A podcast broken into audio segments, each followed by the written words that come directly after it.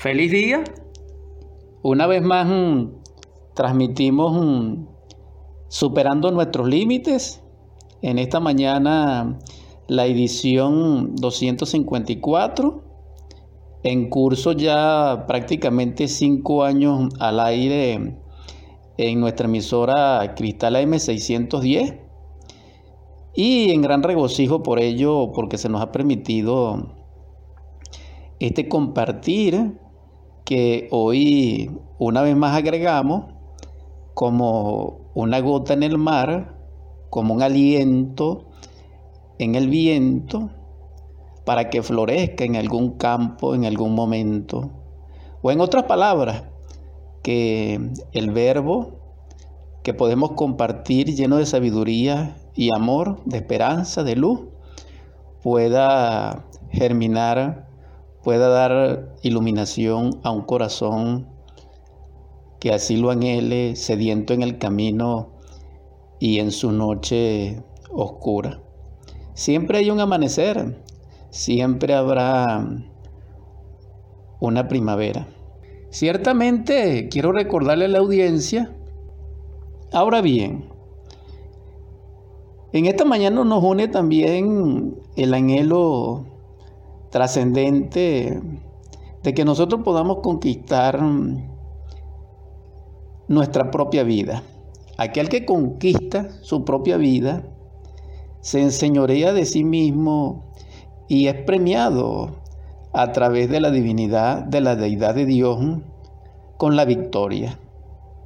Esta victoria implica una riqueza no solamente magnánima, sino infinita porque no es solamente una riqueza material, sino que es una riqueza de multiplicidad expresa en toda la creación. Es decir, aquel que se conquista a sí mismo es un rey de la naturaleza, es un hombre verdadero y es señor de todo lo que es, ha sido y será. Eso es un hombre verdadero, que es un ángel en los cielos. Ese es nuestro llamado, Así se nos ha llamado. Pero el llamado que se hizo no fue tan explícito. Sin embargo, nosotros podemos en Hebreos 7.9, perdón, 7.19, recordar lo siguiente. Pues nada perfeccionó la ley. Y de la introducción de una mejor esperanza por la cual nos acercamos a Dios. También Santiago al respecto dice en 2.22, ¿no ves que la fe actuó juntamente con sus obras y que la fe se perfeccionó por las obras? Entonces, ¿quién se conquista a sí mismo? Aquel que es perfeccionado. Pero que es perfeccionado primeramente por su propio superesfuerzo y voluntad y acción libre pero también por la fuerza perfeccionante o por el amor perfeccionador que emana y que radica en Dios Padre Madre, es decir, en nuestro divino Elohim interior. Y de allí emana nuestro Cristo íntimo Salvador, que es el que va a hacer posible el perfeccionamiento. Porque lo imperfecto no puede perfeccionarse sin el perfeccionador. Este tema lo hemos tocado en varias mm, ediciones de Superando nuestros límites, pero estamos dando algún detalle más, algún matiz necesario para cualquier nivel de ser que pueda comprender. Entonces, la exhortación es en edificación de nuestras vidas, de que podamos aprovechar el aliento de vida que Dios nos da. Es decir, que con nuestra vida podamos glorificarlo a Él, ¿Quién es Él? El Padre Madre nuestro. Porque el Cristo, Yeshua en Pantirá, en su historia, en su evangelio, en su enseñanza, nos legó con su amor, con su vida, con su pasión, de que es así. Es decir, vino a develar el reino de Dios Padre eso fue lo que él vino a traer. Pero no como un reino material, recuerdo una vez más y repito una vez más, en forma contumaz, sino como un reino interior de dicha infinita, de realidad, de verdad y de magnificencia en la perfección, aunque podamos tener un cuerpo físico material carnal. E, en este caso sería el connubio maravilloso, la mezcla pura entre lo espiritual y lo material. Y eso queda expresado en psicológicamente a nivel del cristianismo verdadero y filosóficamente a la luz del mismo cristianismo verdadero en, en el alma, que es el intermediario. Entonces, ¿quién es el hombre verdadero? Aquel que posee alma. ¿Quién posee alma? Aquel que se perfeccionó a sí mismo porque por gracia de su Padre Madre, a través de su Cristo íntimo Salvador, lo logró. Entonces es maravilloso alentar bajo el sol con esa esperanza. Porque ¿de qué vale sufrir mecánicamente lo que nosotros padecemos día a día? ¿Por qué este suplicio de ser amado primero y después ser odiado?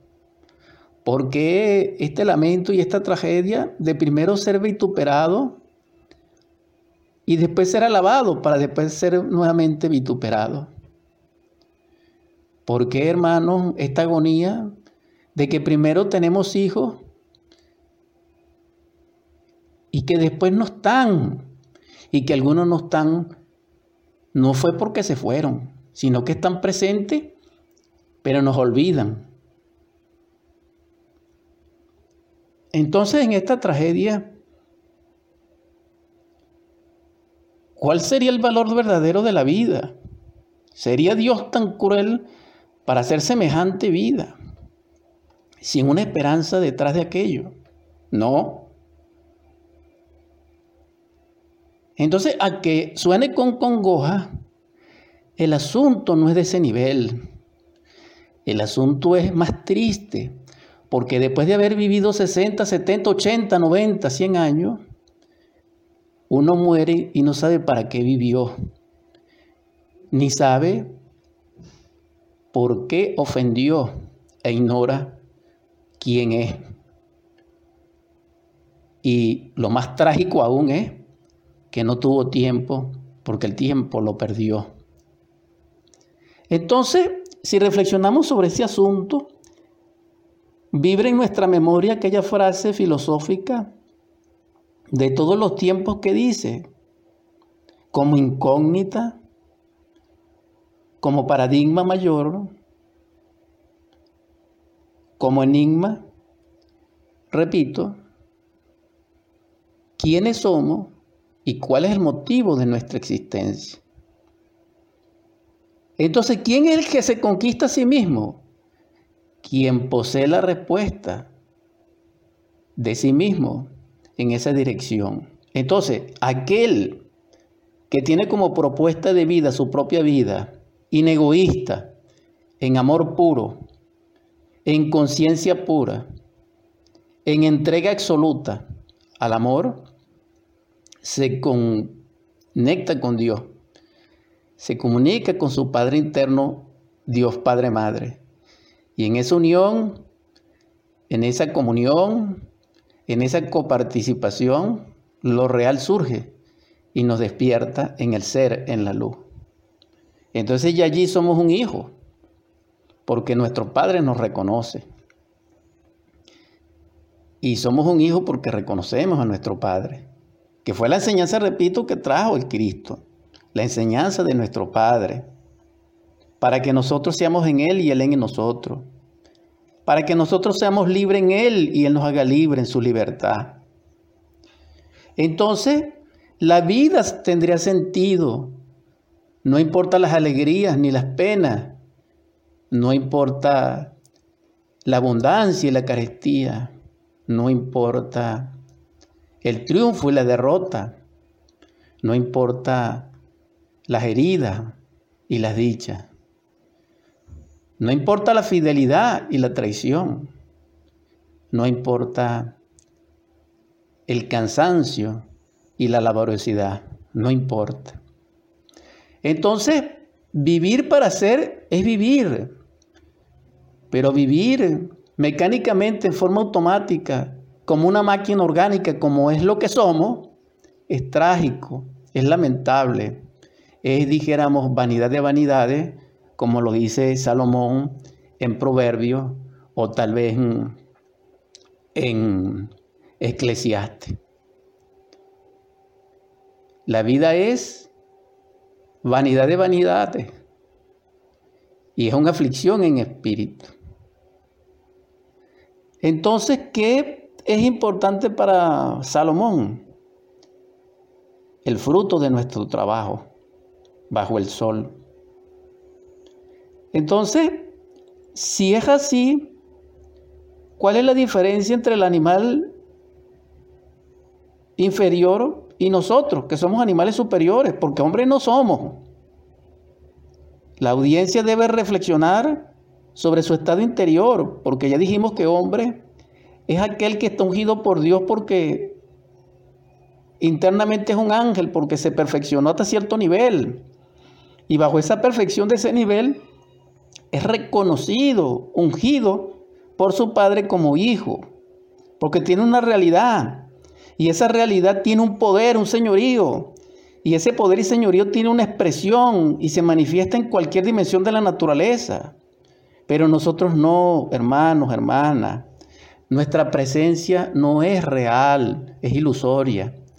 Es como la flor del campo que abre sus pétalos, perfuma el ambiente, da alegría a los insectos y en derredor todo danza en pos de ella, pero ya al otro día se marchita y ya no exhala perfume, sino lo contrario, y posteriormente carece de colorido, se fragiliza y la brisa más leve o el rocío la deja caer en la tierra para ser consumida.